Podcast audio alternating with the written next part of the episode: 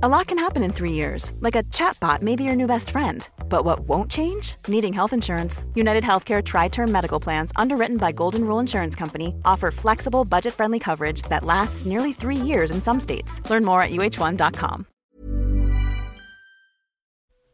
Hello, listeners. This episode is sponsored by italki. If you're looking for one to one lessons with a one to one teacher to improve your fluency, your speaking skills, and any other aspect of your English, then italki can definitely help you. Uh, it's really convenient. They have loads and loads of teachers to choose from. It's a very professional service, and it's great because ultimately you just end up having English lessons from the comfort of your own home, and uh, you don't have to go out or mess around with like getting cash out so you can pay the teacher. It's all done through the italki platform. And remember, when you buy some talking time, uh, italki will send you a voucher for a free lesson. To get that offer, you need to go to teacherluke.co.uk slash talk or click an italki logo on my website to get started. You're listening to Luke's English Podcast. For more information, visit teacherluke.co.uk.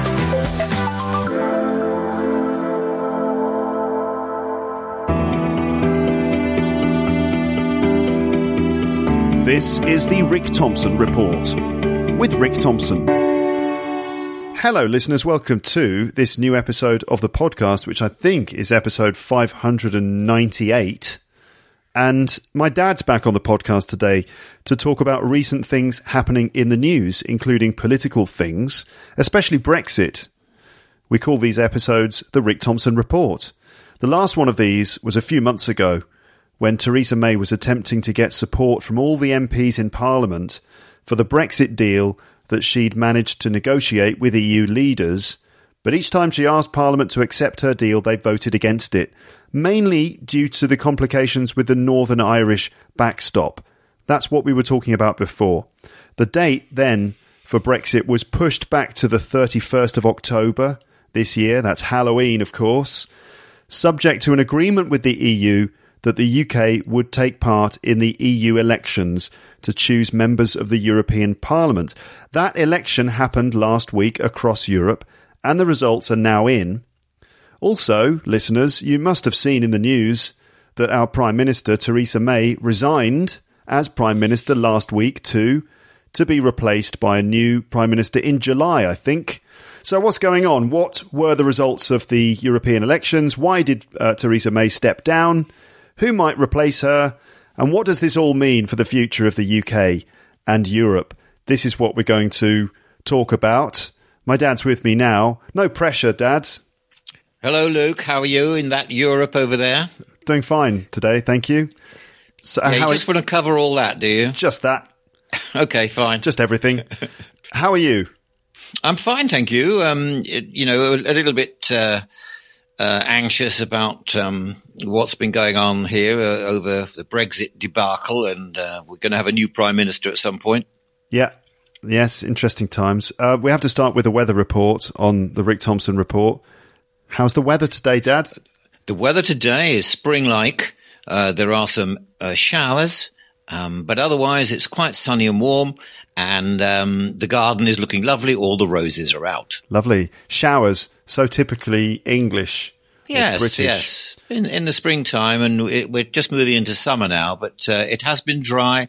We're quite welcome to have a few showers around. Good for the garden. Yep. Right then. So what's been going on then, Dad? What on earth has been going on? Okay.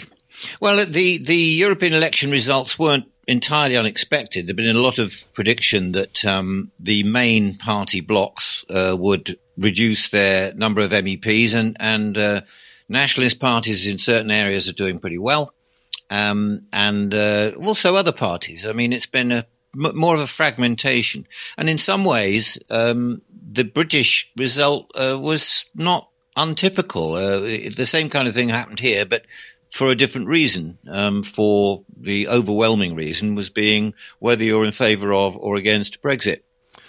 That's the story at home, but across Europe, it's it, it's yeah. Britain is nationalist parties did well. That seems to be an overall trend across Europe this year. Quickly though, what what so what is the what are in fact the European elections? What is the EU Parliament? The Parliament is um, it, it, sits both in Strasbourg in plenary session and in Brussels. There are two chambers, um, which is a bit extravagant, but uh, there you have it. It's wait, it's the, and, it's the same. It's the same people sitting in the two chambers. They just sometimes they're in Strasbourg, sometimes they're in uh, Brussels. Yeah, they have a, a four-day session nearly every month in Strasbourg, where they uh, that's where they take votes to legislate on things. And in Brussels, they call them mini plenaries. They have two-day sessions there, and that's basically as a convenience. Brussels has become the centre of everything European, and trekking off to Strasbourg doesn't suit some of the MEPs. Um, but uh, it's 751, I think, MEPs at the moment if and when Britain leaves, they will, there will be um, 73 fewer. Mm-hmm. Uh, no, that's not true. They'll reallocate some of the seats, um, reducing the number overall, and some of the seats won't be filled. Um, so it, it's quite a big parliament, and it's um, uh, used to be in the old days. The European Parliament was regarded as being a bit of a talking shop, but in successive EU treaties, you know, like uh, the Nice Treaty and and others, they gained more power. And now it is um, a serious legislative body. Uh, it, it has to pass any laws that apply across the uh, 28 member states. Um, and the parliament also has committees that uh, help to shape those laws, taking expert advice and, and one thing and another. So it's become much more influential. Democratically elected, though, of course, but you know, as we see with the European elections, so representatives from all of the member states, 28 member states. Yes, at the moment. And um, so there are MEPs from different regions in each uh, of the 28 states. Yes, it's a rather curious voting system. Um, the the whole of Europe is carved up into regions, um, and the regions have party lists. So people are asked to vote for a party, and if uh, if party X comes out top, their the first name on their list will be an MEP. And then what happens is that they halve that number of votes and then see who's come second. Uh, and Wait, if the they, they halve the number do, of votes, cut, yeah. So, oh, how can I do this? Let's imagine mm. that um, there are three parties, X, Y, and Z. Okay. Okay, and they have lists of potential MEPs. And if Party X got uh, 10 votes uh, and was the top, the highest number of votes. Not many people voted. uh, yeah, then, the, the first person on the list is an MEP. Okay. Then the 10 votes are cut in half to five. And if they still are the top party, another one on that list gets uh, in. Uh, but if they're not, the next person who is top, so party Y got eight votes, their first person on the list will get So it. wait, so the winning it's proportional representation, but the, and it's done in different ways in different countries. In our country, the winning uh, party, so they they've already got one because they came first. Yeah. But then their number of votes gets uh, divided in half. Only them. And then we see if that makes a difference. If the second party gets more than half of the first party, the second party gets a seat too. That's right. That and then their vote is cut in half, and then we'll see who's top after that. Okay. So it goes down like that until you've filled the number of seats. Each region has, you know, got a it depends on the size of the region. And in the region I'm in, in the hmm. middle of England, it's got seven seats. So this is different. So, but that's that's the D'Hondt system. It, he was a mathematician in Belgium who worked out um, a way of doing uh, proportional representation, which which is thought to be very fair. Other countries do it a slightly different way. Okay, this is different to the first past the post system that we have in the UK's parliament, you know, the UK's national uh, uh, general election, which is basically where the, the, the party that gets the most votes gets the seat. That's right, and and many people complain about that. Uh, they say it's an old-fashioned system, and think of all the people who voted and uh, came second and third. They are not represented at all. Yeah, for example, if the if the Conservative Party get, let's say, uh, forty percent as a hypo- as a hypothetical, they get forty percent that then that becomes one Conservative MP. But in his constituency or her constituency, there might be 60% who didn't vote for that person. Correct. Right. So, so this is the problem. The post is is thought to be um, an unsatisfactory system. But in, in this proportional representation system, it kind of allows for a lot more variety and arguably more representation in the in the House. It reflects the views of the voters more accurately. Okay. All right then. Um, so that's the that's the system. And how many members of Europe, the European Parliament does the UK have? Uh, I think we've got 73. Okay. 73 MEPs. Um, the, in, in Europe as a whole, they of course have these party blocks. When the MEPs are uh, elected, next week they'll start trading between themselves, see who's going to be in what block. So the blocks, um, are, sorry, Dad, the blocks are like, um, in a sense, like political parties at they a are Euro- like political at parties. a European they're just, level. They're just blocks of different national political parties. So the biggest party, and has been for some time, is the centre-right European People's Party. This is a European bloc. Okay. And and Angela Merkel's CDU is in it, uh, and other centre-right parties from other countries are in it. They um, they suffered in this election somewhat. They lost 37 seats. They've still got 180, and they're still the biggest bloc. Um, the Social uh, Democrats, sorry, the Socialists and Democrats, S and D, second biggest. They're down 40, uh, 146. Uh, the people who did better across this is across the whole of Europe Yeah. are the Liberals, who jumped up from 68 feet, uh, seats to 109, which One is thing- a big increase. One thing, the Liberals then are on the left. yeah, they're left of centre, but they're they're they're a very centrist party. Yeah. Um, centre left. Yeah, well, they they I don't know. So, some of them would argue that they're not left, but they are a centre party. Okay. The nationalists, who of course everybody talks about, uh, particularly in France, where you know um, Marine Le Pen's party actually came first in percentage of the vote, ahead of Macron.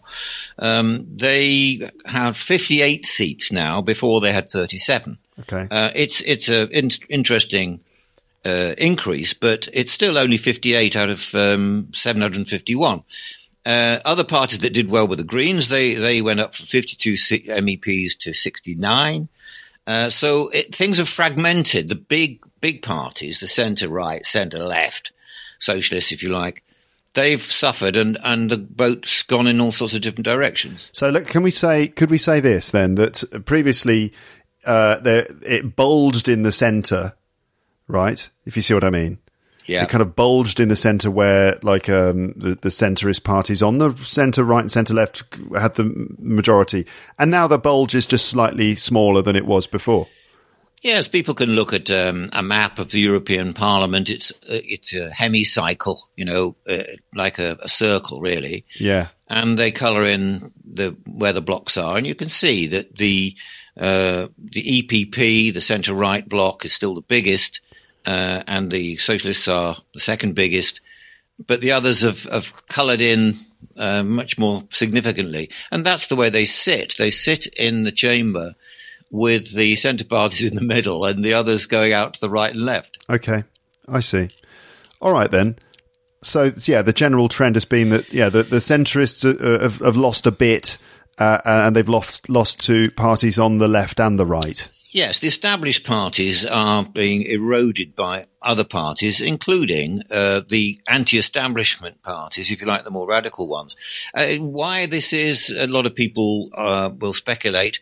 Um, personally, I think that uh, it, it was the two things coming together in recent years. One was the austerity, which is now 10 years old. We've had a decade since the financial crash where all the governments ran out of money essentially and had to impose austerity, uh, which has been un- broadly unpopular and particularly amongst the uh, poorer parts of society.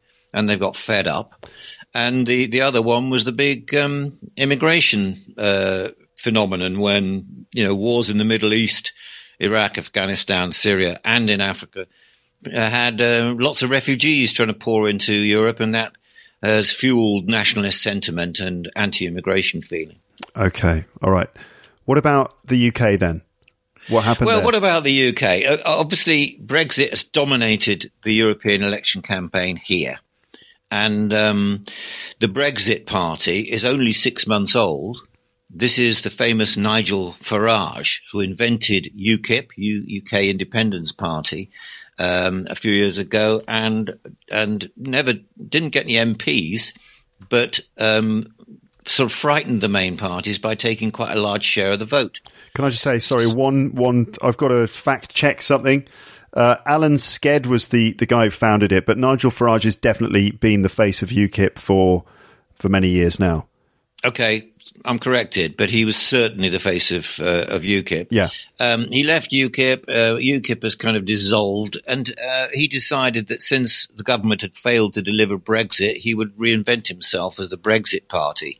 Whether it's actually a party or not is contentious. Why? Um, well, it, it, doesn't have a manifesto, and it doesn't seem to have any kind of party machine. So where people are asked to subscribe twenty five pounds to be a member of this party, but I don't think they have any membership. They just pay the money. This is probably being contentious, and I should say right now that I'm speaking completely personally on this podcast. I'm yeah. not doing a kind of BBC independent analysis. I'm going to tell you what I think. Yeah. Um, because uh, I, you know, I get upset about some of the thing, these things, and um, I'm going to tell you what I think. I think it's a common criticism of the Brexit Party, which is yeah, one of the things being that they're running for election in the Europe. They they were running for election in the European Parliament, but they didn't have any manifesto, which um, is very strange when it's not just that it's conventional that a party, before they ask people to vote for them, tell people what they plan to do if they get power by That's by right. issuing a manifesto. That's not just conventional. It's also somehow necessary, don't you think, that in order to say to people, look, if you vote for us, this is what we will do. But the Brexit yes, Party, have, the Brexit, the Brexit Party, Nigel Farage really has have said, no, we we're not issuing a manifesto. Why? Because other politicians in the past have not um, have not kept to their promises. So, well, you know, other people not keeping their promises is not a justification for not even telling people what you're going to do, is it? No, it isn't. I mean, it is ridiculous that when we've got so many serious issues uh, in this country uh, that somebody can say, vote for me. I'm not going to tell you what I'm going to do. I don't actually have any policies uh, about the health service or, uh, you know, homelessness or transport issues or any other issues that people are concerned with. He said, "Oh, we'll publish a manifesto after we've got elected." I mean, that's amazing. No, the the the uh, the, the, the vote was all about Brexit and, and they had a clearly defined message. We voted in a referendum to leave the EU. Uh, this was three years ago now. We still haven't left. You know, we are the party of Brexit, and that was very clear, simple message. But also the, the, the other side have uh, have also done quite well in this election. The other side. Um, I'm talking about the Remainers, the people who don't want to leave the EU. Uh, and remember that there were 58 point, uh, what, what was it, 48.1% yeah. in the referendum voted to remain. And there are the Lib Dems, Liberal Democrats, who were, you know, not doing very well uh, in recent years, have jumped up um, to uh, to gain 16 MEPs uh, because they are Stop Brexit Party. Uh, the Greens have got seven MEPs, and they are a we don't want to leave the EU party.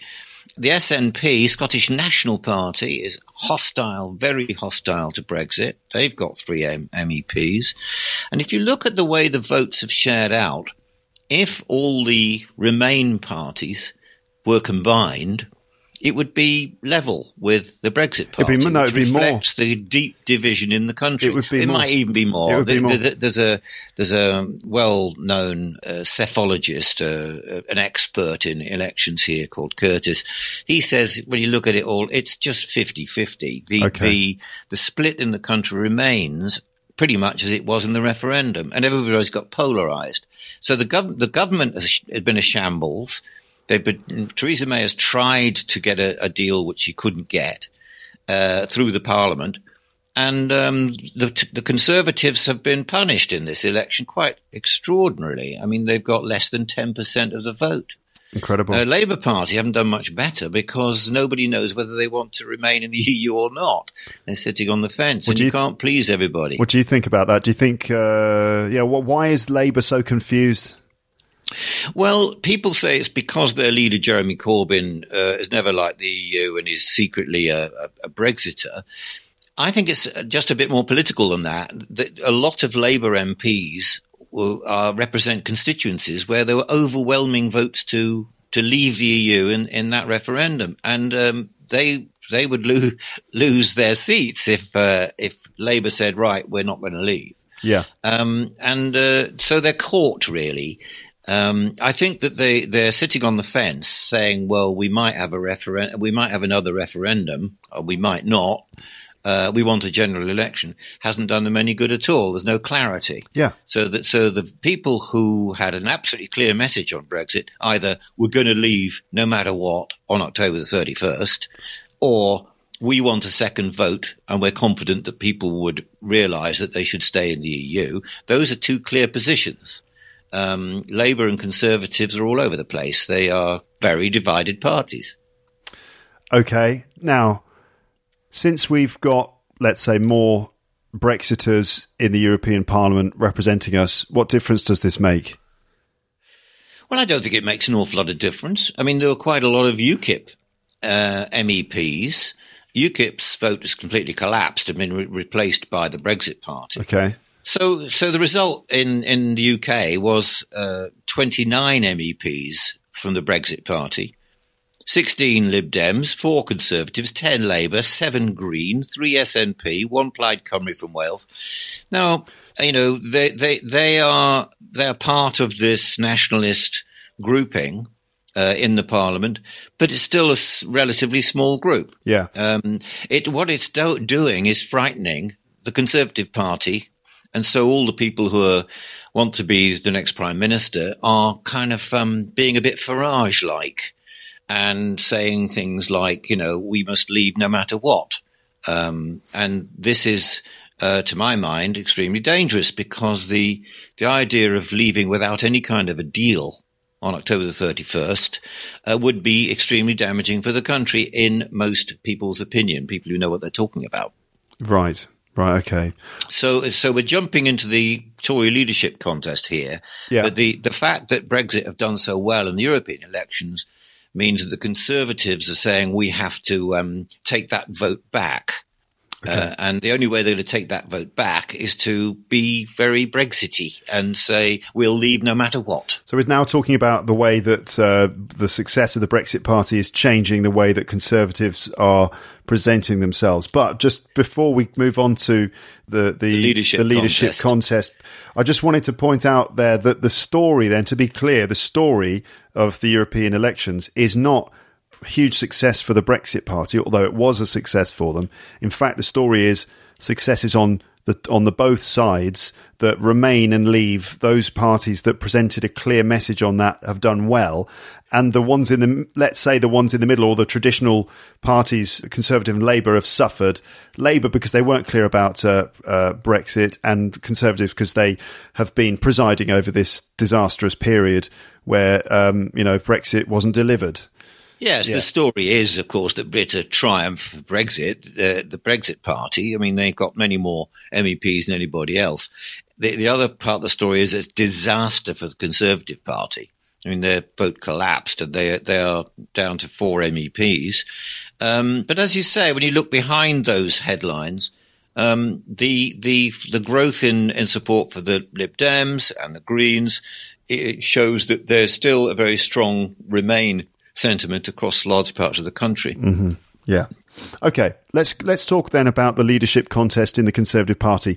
Theresa May stepped down. Did you? I mean, you obviously you must have seen the video footage of her giving her resignation speech, Dad. Of course, I did. I, I watched it live. What did you think? Well, I think she was in a parallel universe.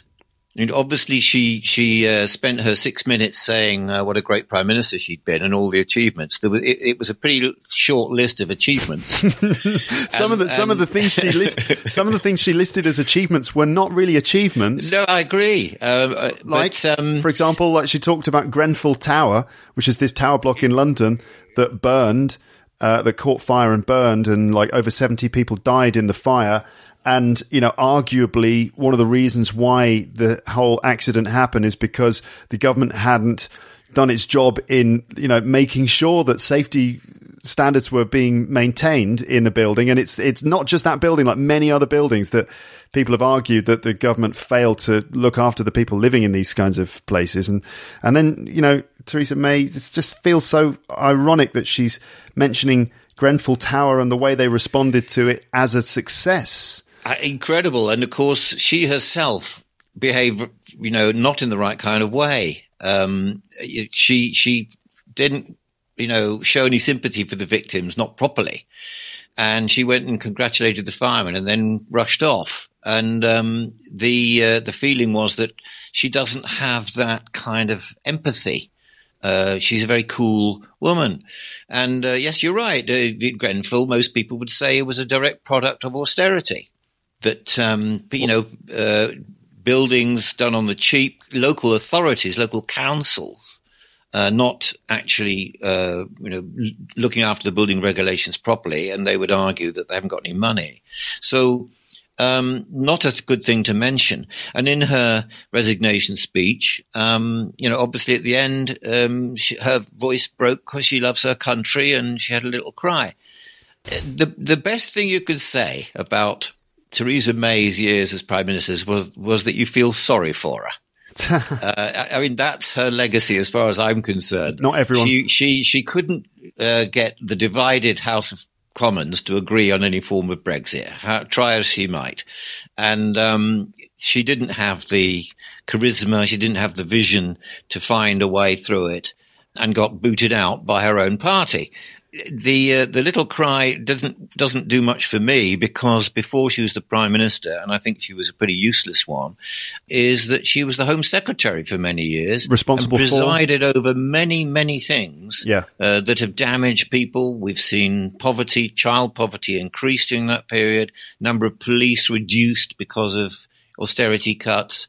Um, the hostile environment policy was her response to people's concerns about immigration. Make it much, much more difficult for immigrants to, uh, you know, be accepted. And um, yeah, that, like for example, one of the things she did there was there was a van that drove ah, around oh, the famous van, the, yes. va- the, van that drove around communities with a huge message on it that basically said "Go home, you're not welcome here." And it had a picture of handcuffs on it. Yeah, this is a, this was the Home Secretary. She was a hard right wing Home Secretary. So, and all this stuff about how she's a caring vicar's daughter doesn't do anything for me. Exactly. Yeah. So when you see Theresa May crying, and the story that is in a lot of the papers or on TV and stuff is like, "Oh, how does she feel? Do you feel sorry for her?" A lot of people don't really feel sorry for her because there have been plenty of tears uh, during her time in office caused by the things that she's done. She didn't cry for them. Those well, people. I, am uh, speaking personally. Yeah, me you, too. Obviously, me too. You, you, and I are obviously agreeing on this. Uh, uh, others might think we're being very harsh and and being very cruel. I don't think so. Um, Theresa May certainly tried very, very hard to get Brexit through. Yeah. Um, but she hadn't got a hope uh, for various reasons. The point is that she was part of a what I believe to be a right wing conservative government, and happily watched the impact of austerity. Um, uh, even and she had actually campaigned not very effectively for the Remain side in uh, in the in the uh, referendum. So here she is trying to get us out, um, not very effectively. Um, no, I don't think she'll go down in history very well. She might be regarded as the worst prime minister uh, in modern times. I would put her second to David Cameron. Well, again, you said um, the only thing that you can say for her is that people feel sorry for her, and so yeah, to an extent, like she was quite unlucky in that she inherited David Cameron's uh, shit show let's yes, call it. it was what we call a poison chalice. I, I, don't know whether anybody else could have done it better, but nobody could have done it much worse. And the the um, the, the whoever becomes the next conservative leader and by default becomes the prime minister will inherit the same situation. Yeah. Nothing's changed. Uh, so in these three years, uh, the country is still polarized. The um, MPs at Westminster are totally divided on Brexit.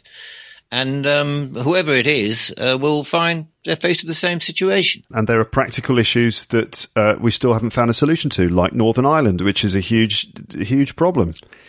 Yes, it's interesting that that well, it wasn't really talked about much during the uh, the referendum campaign. Then again, nobody really understood the issues during the referendum campaign. It was all done on silly slogans like "Take back control." Um, yeah, we've you know, got a lot less uh, control like now. We've lost control. Yeah. Uh, anyway, um, the the Northern Ireland backstop uh, is still there uh, as an issue. Uh, what people um, listening to this might say, "What? Well, I've forgotten what that is." Basically, there's only one border, land border, between the UK and the EU, and that's in Ireland. And for ever since the Good Friday Agreement, uh, there has been an open border between Northern Ireland and the Republic of Ireland, completely open, and lots of people commute across it, and some people even live across it. There are some farms which uh, have the border running through them. Um, and the idea that you would have to have another border uh, is something that nobody wants. Um, uh, you would almost certainly um, inspire a new IRA to come up and see border crossings as targets. And it would be um, a, a, huge step backwards in this difficult peace process. Um, so the the answer to that in the negotiations with the EU was to say, okay, well, we'll have some checks between Northern Ireland and mainland Britain, if you like, in the Irish Sea, in between Northern Ireland and England and Scotland.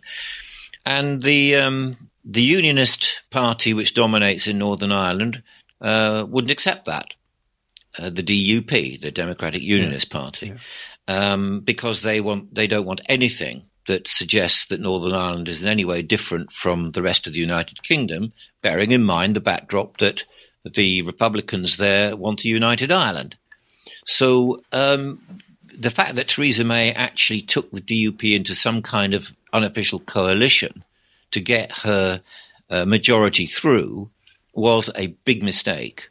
Um, so we're now stuck in this situation that um, we don't know where the border will be. Mm-hmm. And if we have a no deal Brexit, uh, then that could inspire checks uh, on the island of Ireland, uh, which would be very bad news. And uh, I mean, you know, we we talk about the Good Friday Agreement, which is um, basically the peace accord that was reached during the nineties during Tony Blair's government, and the um, the, the one of the principles of that was that uh, we can only agree peace if the UK government in Parliament doesn't show any preference for one side or the other. Yes, right? it was a it was a it was a recognition that the Republic of Ireland did have some kind of um, say about if, uh, affairs in Northern Ireland. There was a sort of joint council, remembering that there are a lot of Republicans living in Northern Ireland. Yeah, and um, it the the peace process was hard won, and it was helped enormously by the fact that both the UK and the Republic of Ireland were in the EU, and not just because of the you know the physical proximity and the trade uh, in a single market, but also because um, it, it, was an umbrella that that united um, Ireland. But uh, obviously, if we leave the EU, that might um, not be the case. Mm-hmm. Right. So there's the so there's a backstop is still an issue that's going to face everybody, but there are other issues, and um, the the uh, there are now eight as I speak eight candidates to be the Tory leader, the Conservative leader, and the next Prime Minister. And there probably will be some more. And uh, most of the leading candidates are saying, well, we'll have, we must leave. We must leave the EU no matter what. And if we can't negotiate uh, a, a, deal with the MPs, if they can't agree uh, a, a, deal, well, we'll just leave anyway. And that'll be on October the 31st. Um, and so you know, that would be what's called a hard or no deal Brexit. And the Northern Ireland situation would be critical. It's not only that, I think it would catapult Scotland into demanding another independence referendum because uh, they voted strongly to remain in the EU and their Scottish National Party is the dominant party in the Scottish Parliament. So it could signal the breakup of the United Kingdom. It's right. a very serious situation. A, a, no deal Brexit would be terrible for trade, terrible for investment, uh, awkward for people who need to travel around easily. But it would also have, you know, I think quite profound uh, implications for the UK as a unit. Yeah. Great yes, it's good, isn't it? This this goes on and on, and it doesn't get any better. Can we talk? So, uh, you want to know about Boris? Well, yeah, in a, in a second. Like, just briefly, some of my listeners will be thinking, why did Theresa May resign? Because they still don't really know. Um, I mean, we know that she failed to get her Brexit deal through on a number of occasions. Was it three or four times? It was three times. Three times she tried and failed, and so basically it was like, right, your time's up on your bike.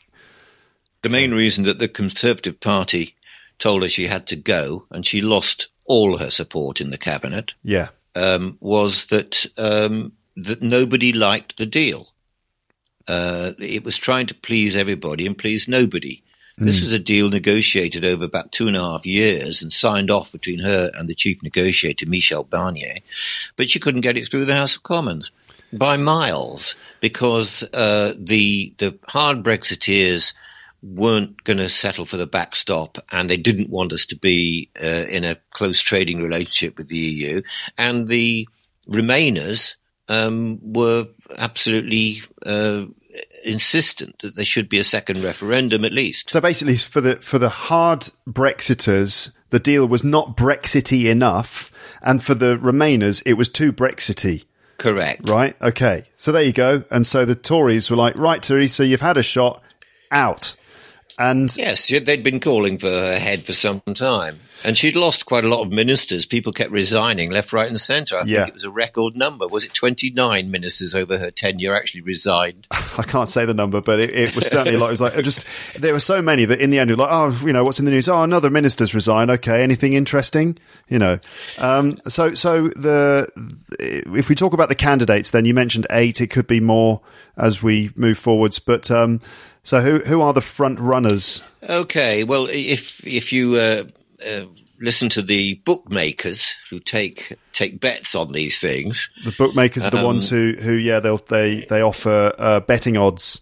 So you can that's right. you, you literally can bet as well. You can place bets on this. I think you can. yeah, you can place bets I on I think it might be a bit foolish um, because in- in past conservative leadership elections, the favourite has never won. Hmm. Um, you you you have to remember that um, the way this is uh, is decided is extremely weird. I mean, uh, it's it's very unsatisfactory in my opinion. But this is all done in within the Conservative Party. The rest of us don't get any say in who the next prime minister is going to be. Mm-hmm.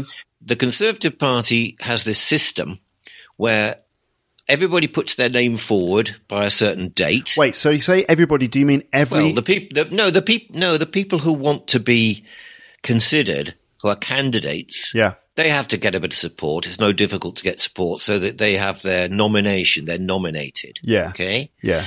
And there are eight people nominated so far, and the nominations, I think, close on the tenth of June. Um, and then what happens is the MPs have a series of votes, and the person who comes bottom, their votes are redistributed. They have another vote then, and the person who comes bottom is eliminated, and then they have another vote. this is the MPs, the Conservative Party MPs in Westminster. So they a waste- series of votes. How much time are they going to spend doing it? a lot of time on it. Um, it it will go on until mm, mid July, maybe the second half of July. They'll finally come up with it. But before that, once they've got down to the final two, okay, Yeah, then the Conservative Party members around the country, the people who are members of the Conservative Party, they have an election on the final two, and that whoever wins that one is the new Conservative leader and Prime Minister. So what is stopping everyone just joining the Conservative Party in order to influence the outcome? Well, there's an idea. Imagine that. I don't know. They've probably got a rule that says you can't do that. You've got to have been a member for a while, otherwise it would be open to abuse. yeah, okay. Uh, and there are, how many members of the Conservative Party are there? Well, they've been losing membership quite a lot during Theresa May's um, reign. And I think someone said there's 120,000 members of the Conservative Party, maybe less. And um, if they don't all vote, let's say 100,000 people are going to decide on the final two can- top two candidates who's going to be our prime minister. So just to be clear, just for the listeners who, who aren't as familiar with all this stuff, They're probably all asleep by now. So there's there's the, the in terms of voting for the candidates, the first round of votes, the eliminations, that's done by Conservative MPs. So MPs. elected Conservative uh, politicians who are in the House of Commons. They're the ones who vote at the beginning, and then when you they narrow it down to two people, then all of the members of the public who are members of the Conservative Party across the country, those are the ones who vote for the final two. Okay. Yes. Do you want to make any predictions or, or talk about? Well, I'll, te- I'll tell you what the bookmakers are saying. They make Boris Johnson the favourite. yeah. Uh, he is clearly um, favourite with the uh, members of the Conservative Party around the country. Okay. Now, the, the people who are members of the Conservative Party are kind of committed um, conservatives, obviously, and uh, they are, I would say, overwhelmingly to the right of the party, and they think Boris is a tough guy who will tell those Europeans what's what and stop messing about. And um, they also quite like him because he's a bit of a personality. Um, so the, the general feeling is if Boris Johnson gets into the final two, he would probably win the, the members' vote. Okay. So there's already a movement going on in Westminster called Stop Boris. Which is, yes, where I'm quoting people who know what they're talking about, who could report these things from Westminster, and, and obviously uh, there are a lot of people who are extremely dismayed at the idea of Boris Johnson being their party leader and their and the prime minister for a whole number of reasons, and um, so they will be tactically voting and trying to come up with two candidates who beat him and get into the top two. So the MPs are working out how who they should vote for to stop Boris. Okay. He's one of them. He's the favourite according to the bookies. Can we just make a comment about Boris Johnson that, that people will know him? He um, because of the way he looks. You know, he's kind of like kind of a bit overweight. He's got this messy. He's changed the way he looks. He's he's been planning this for a while. He's lost some weight and cut his hair. so is is he is his hair all neat and tidy now? No, it's never going to be neat and tidy, but it's not quite as long and and f- messed up like he used to cultivate it. Right. Um, but the criticisms of, of Boris Johnson. So, so I mean, you know, on the positive side, he's obviously very intelligent, and people say that he's a tough, no, uh, no nonsense. Does anyone call him no nonsense? I don't know, but people seem to think that he would be a good, tough negotiator. But what about the criticisms of Boris He's a, Johnson? he's a personality. The criticisms are very, very harsh. I mean, people say he's a liar. Uh, he's untrustworthy. Why do they say that? Um, well, uh, he um, during the referendum campaign, the Brexit referendum campaign, he was the man who uh, inspired the big red bus to go round the country, and written on the bus was. 350 million pounds a week goes to the EU. We would spend that money on the National Health Service. Now, it's actually a lie. Um, if you if you do the net figure, how much we get back in agricultural payments, cohesion funds, and in, in the the rebate which uh, Margaret Thatcher negotiated, it's actually less than half that amount. Okay. And there is a private prosecution going on at the moment. Boris Johnson might even have to appear in court. He might, he might not. But some people have crowdfunded some money and they are prosecuting him for, I think the phrase is something in public office, um, uh, uh, abuse of public office Let me see. um, on that on that uh, that very subject. It's not just the bus. I mean, he was a disastrous foreign minister, foreign secretary for a short while um, before. Um, I think Theresa May sacked him, or did he resign? I can't remember which. I think he was sacked um, on a number of fronts. Very, very undiplomatic, um, uh, very ill-informed um, and uh, didn't do our reputation abroad any good at all. Uh, he shot his mouth off and managed to get uh, a, a woman who's imprisoned in Iran, um, still imprisoned in Iran, um, instead of trying to get her out. Um, the the um, other things, of course, are his private life is a mess. Um, he uh, has uh, various had various affairs and um, And are- and this is a man who is supposed to be leading, uh, hopes to be leading uh, the Conservative Party, which has always espoused so-called family values. Uh, when he was the mayor of London, um, he didn't do an awful lot. He wasted a lot of money on a vanity project about a green bridge over the Thames, which was never going to happen. Wasted a lot of money. He actually bought some water cannon um, so that people wouldn't riot. Uh, never used, never would be used, and the cabinet would never agree to them being used. And in the end, they had to be given away. Wasted money. Mm. Uh, he he's a man of ill uh, judgment, uh, very very interested in himself, and people haven't forgotten that when David Cameron called the referendum, everyone was waiting to see which side Boris would campaign on.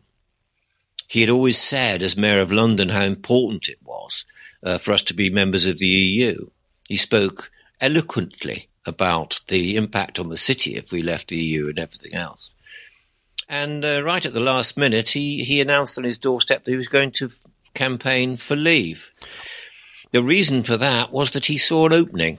He thought that if he led the leave campaign, it might win. And mm-hmm. it did. Uh, and uh, it's you know, his, his, reputation is one who's he's interested in only one thing, and that's Boris Johnson. Yeah, I mean, in summary, um, unprincipled, uh, untrustworthy, untruthful. Uh, that's the next prime minister. Mm, yeah, I mean, I've, I've I wrote in order to try and summarise what people have said about him. At best, he's an entertaining buffoon and at worst, he's an untrustworthy, self serving narcissist. And I'm not the first person to use those words, that language. This is these are words that people do use when they're talking and about Boris Johnson. Inside the Conservative Party use them. Quite quite significant people. So I mean, if he did become uh, the prime minister, I think you'd see uh, yet more defections from the Conservative Party. Some members couldn't stand it, uh, and certainly uh, he'd have difficulty with some of the MPs. He's the favourite. And he is saying, oh, we immediately, uh, Theresa May announced she was resigning. He was, I think, at some conference in Switzerland, paying him a lot of money, I assume, to turn up. And um, uh, he he immediately said, "We will leave, uh, deal or no deal we will leave. So he's he's happy to see us leave with no deal, despite the fact that the leaders of industry, the leaders of the city, the financial people, um, the uh, trade organisations, you know, like the British hauliers, the people who you know do lorry transport, they and and the agriculture people, they all are saying we, the last thing in the world we want to do is leave without a deal. We have to have a reasonable departure and have a good relationship with the EU in the future. He's not saying that. He's saying we'll just leave. And uh, he's not the only one amongst the leadership contenders. Uh, so is a guy called Dominic Raab, who for about five minutes was the Brexit secretary before he resigned. There's the famous uh, quote of Don, Dominic Raab, which is where he's talking, you know, doing some kind of speech. And at one point he says, "Oh yeah, apparently we um we, what was it? We we, the Dover, we actually Dover. we actually rely on the Dover Calais crossing a lot more, uh, a lot more than I realised. It's like, what do you think? How important how it was? How could you not realise how important it was? this is the one that has seventeen thousand trucks go through it each day, or something. Yeah. Um. So there's Boris Johnson, Dominic Raab, both who who uh, you know left Theresa May's cabinet. Uh, another one who uh, resigned is called Esther McVey. Uh, she is another hard Brexiter. And Andrea Leadsom, who um, is, uh, well, what can I say? She was the leader of the Commons. This is the kind of um, the member of the cabinet with the least important job. You know, she doesn't have a department, and she's a she's another one who um, thinks we must leave at any cost. Uh, and the other four are called Rory Stewart, who's quite a bright young man, Michael Gove, um, and Jeremy Hunt, who's currently the Foreign Secretary, and Matt Hancock, who I think is the Health Secretary. I lose track. Mm-hmm. Um, and there probably will be some more. Um, the stop, the, if the stop Boris thing is going to happen, I would think that uh, Michael Gove is probably favourite, uh, and or Jeremy Hunt. Oh my god! But, but Jer- Jer- Jeremy Hunt um, probably can't do it because he uh, he also uh, campaigned for uh, Remain, and now he's had a conversion. You know, uh, like in in the Bible, he saw a shining light on the road and decided he's suddenly a leaver. Is he the only person in the world who's converted from Remain to Leave? Yes, I think he probably is, but Boris Johnson got there first. Um, no, he, well, so, yeah, so yeah, they're guess, a strange collection. The, the, the, newspapers are basically saying, um, you know, what a crowd. Is this the best we could do? Uh, no one seems to have any principles uh, and all that. Uh, we will wait and see. Um, whoever becomes the prime minister is going to be saddled with the same problem, uh, and they won't be able to get the House of Commons to agree on anything. Oh my God. It's almost entertaining in its horror. Yes, it, it is horror. Yes, um, and it, it, it's also rather dispiriting to think what the rest of the world thinks when they're looking at the UK. Mm. Uh, certainly in in uh, in Europe, they're completely fed up with all this, and um, the idea that they'll extend the deadline yet again, I think, is fanciful. I, I, think they've run out of patience, and and if it is a No Deal Brexit on October the thirty first, I think they'll, as they say, bite the bullet because it will affect you know people, affect particularly the people we trade with so closely, like the Netherlands and and Republic Republic of Ireland and France and Spain they will be damaged if we have a no deal Brexit and they don't know what to do with their tomatoes. But the, the fact is that they've they've run out of patience and they'll they'll live with it. Yeah, I see. Um, uh, you're not really in the game of making predictions, but do you have any predictions about uh, about Brexit? As far as as far as we can see at this point, it's either Remain or or no deal, isn't it? I mean, but it's no. It's actually no deal. it looks. no deal. No, right that now. that's the way it looks at the moment. It's either we crash out or we don't leave at all. And not leaving at all, I think, would require a second referendum. And how we would get to the point where the Commons would vote in a second referendum, I'm not entirely sure. So at the moment, no deal is probably the favourite outcome. We're, we're, Um, we're not going to have another general election because whoever takes over from Theresa May is not going to make the same mistake that Theresa May did, which was, hey, let's capitalize on our popularity right now and let's have a general election. That's what she did before the snap general election, and it and it backfired. It and, certainly backfired, and and, she that- lost her overall majority And and, went she- into a coalition with the DUP in Northern Ireland. which kind of messed th- everything up. It messed things up a Yeah, the lot. Tories. There's no way they're going to have a general election now. I think that, that the only way we'd have a general election if it, it was forced upon them. How? Um, and well, Labour, the opposition party, would call a vote of no confidence in the government, and um, they'd have to win that by uh, seducing some of the um, uh, Conservative Party moderates. Um, you know that several of them left and joined this new group uh, called yeah, an independent group Yeah. called Change. Uh, they did badly in the European elections, but th- there are one or two others that might defect. Uh, there may be some people who would abstain. Who knows? Uh, it's difficult to see how it would be forced. And as you and you're right, I don't think the new prime minister would call an election because the Conservative Party fortunes are pretty low at the moment. Um, there will be calls for whoever it is to to legitimize their position. I mean, the opposition parties will all say, "Well, we didn't vote for you. Nobody voted for you, apart from the Tory faithful. So, um, you know, why don't you have a general election to justify your position?" I, I can't see it happening. No, neither can I. Uh, and, and also because the, the, the, the, the clock is ticking.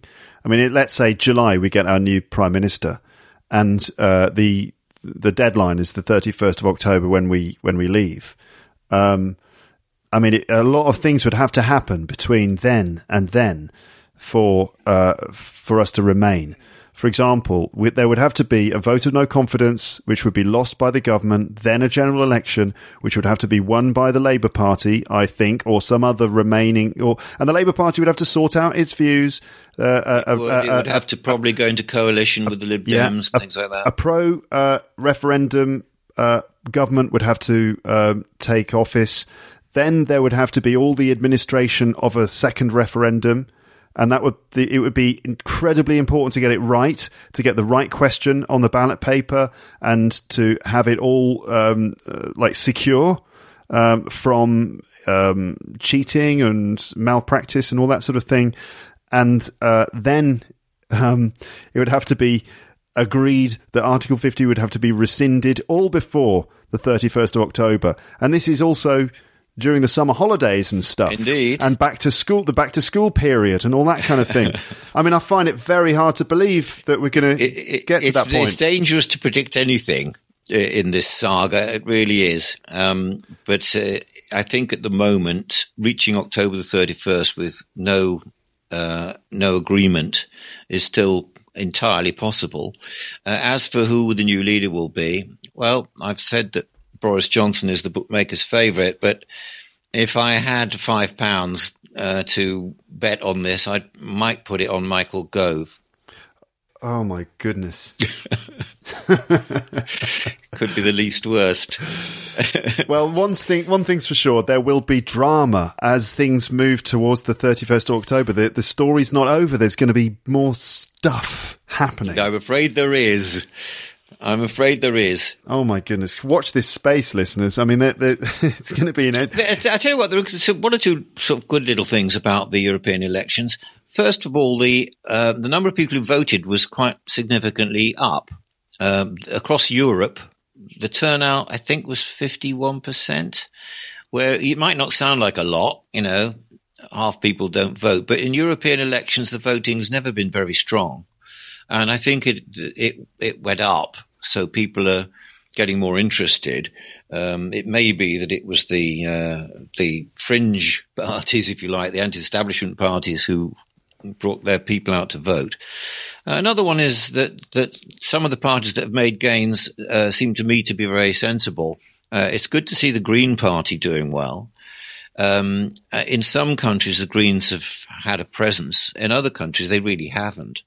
And I think that's probably because of the current um, climate emergency.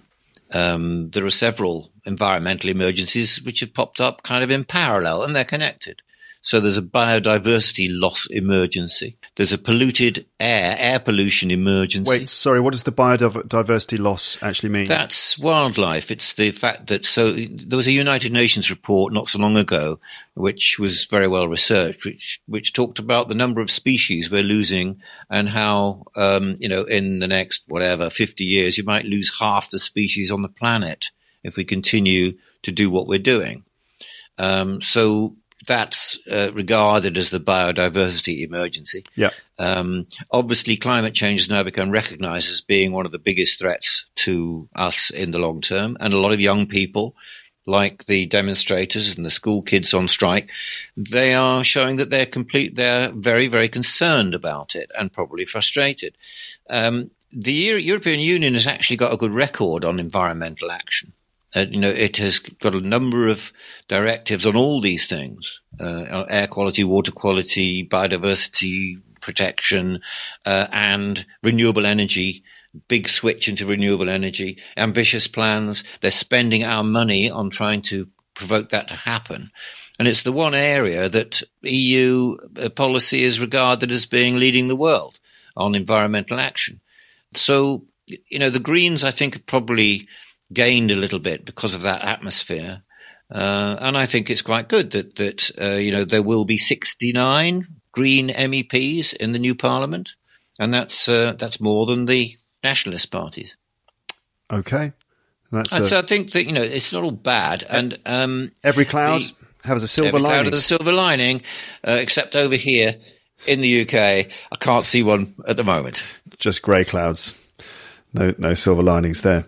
Um, so, shall we talk about sport for five to ten minutes at the end? Oh, I don't know about five to ten minutes. Go on, We've been talking minutes. a long time. Go on, then. Just uh, I, well, obviously, uh, there's a lot of sport going on, and um, it's uh, the UK is at least doing well in the sport. Well, there's cricket.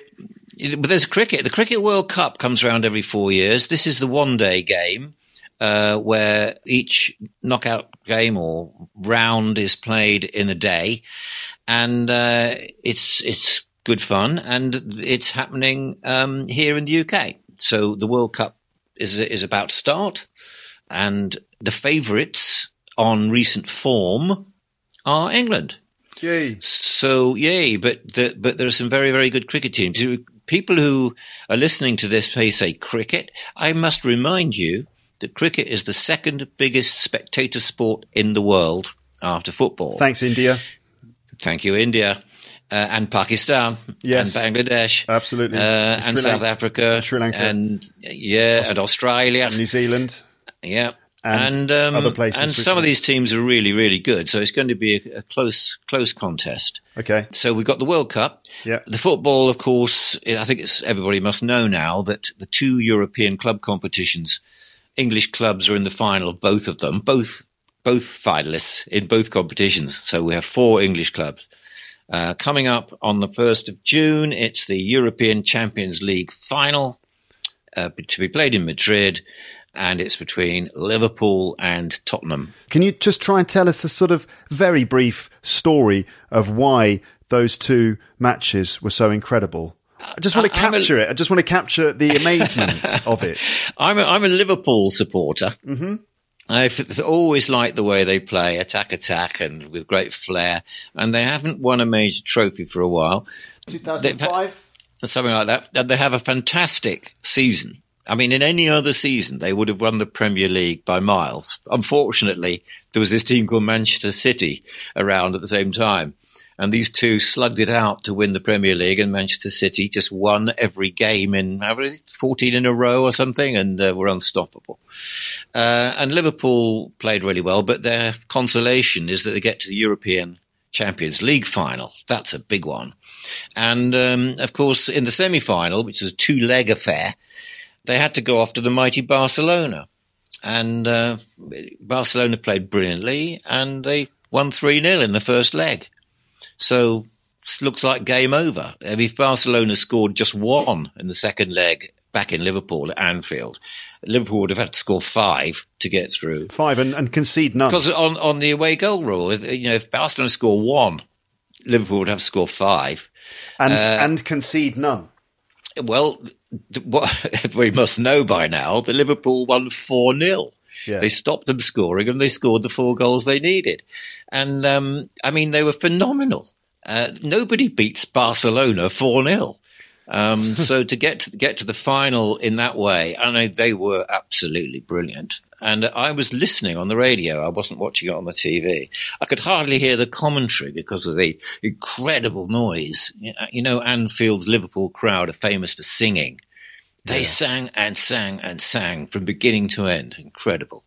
Yeah, and I think um, partly it must have been that the Barcelona team got kind of spooked by the crowd, right?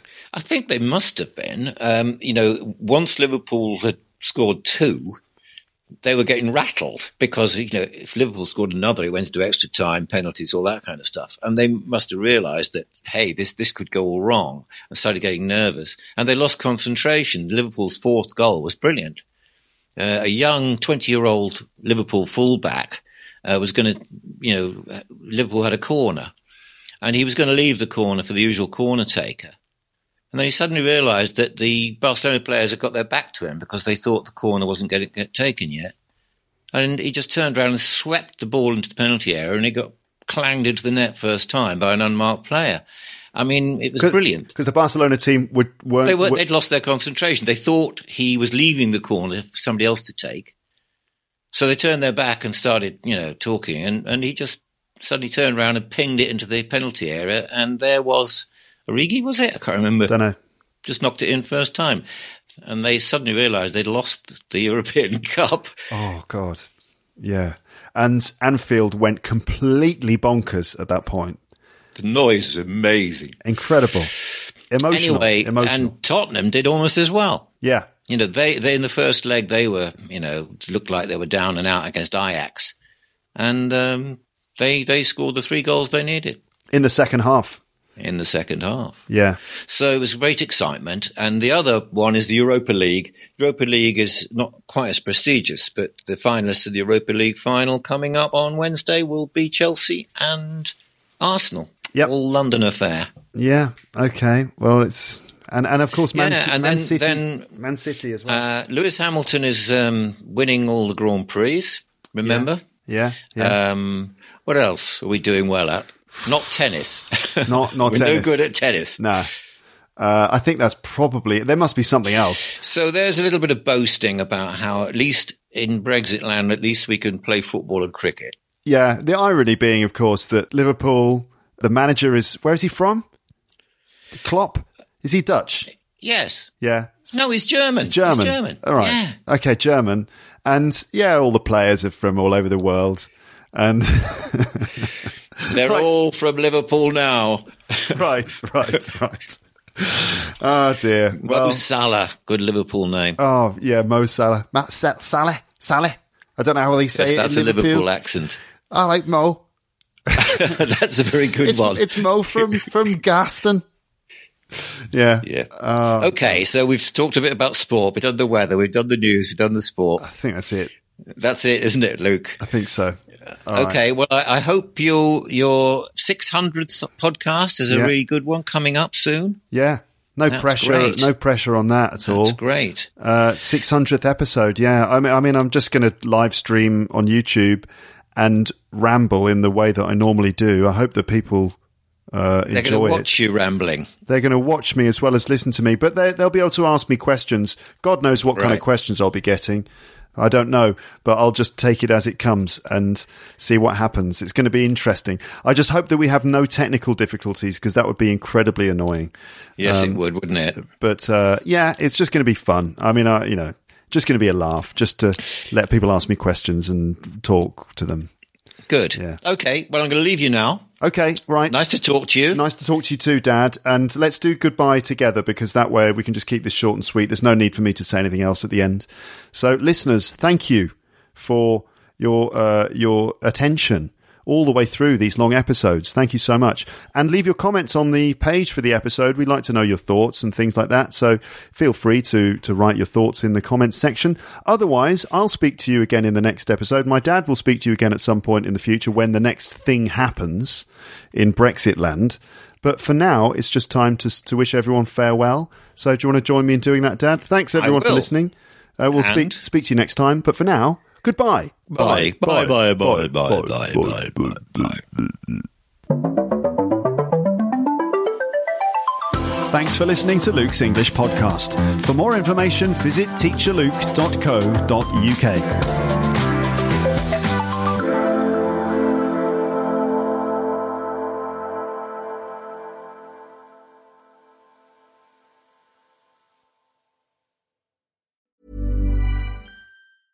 Planning for your next trip? Elevate your travel style with Quince. Quince has all the jet setting essentials you'll want for your next getaway, like European linen, premium luggage options, buttery soft Italian leather bags, and so much more. And is all priced at 50 to 80% less than similar brands. Plus, Quince only works with factories that use safe and ethical manufacturing practices. Pack your bags with high-quality essentials you'll be wearing for vacations to come with Quince. Go to quince.com slash pack for free shipping and 365-day returns. If you enjoyed this episode of Luke's English Podcast, consider signing up for Luke's English Podcast Premium. You'll get regular premium episodes with stories, vocabulary, grammar, and pronunciation teaching from me, and the usual moments of humour and fun. Plus, with your subscription, you will be directly supporting my work and making this whole podcast project possible. For more information about Luke's English Podcast Premium, go to teacherluke.co.uk slash premium info.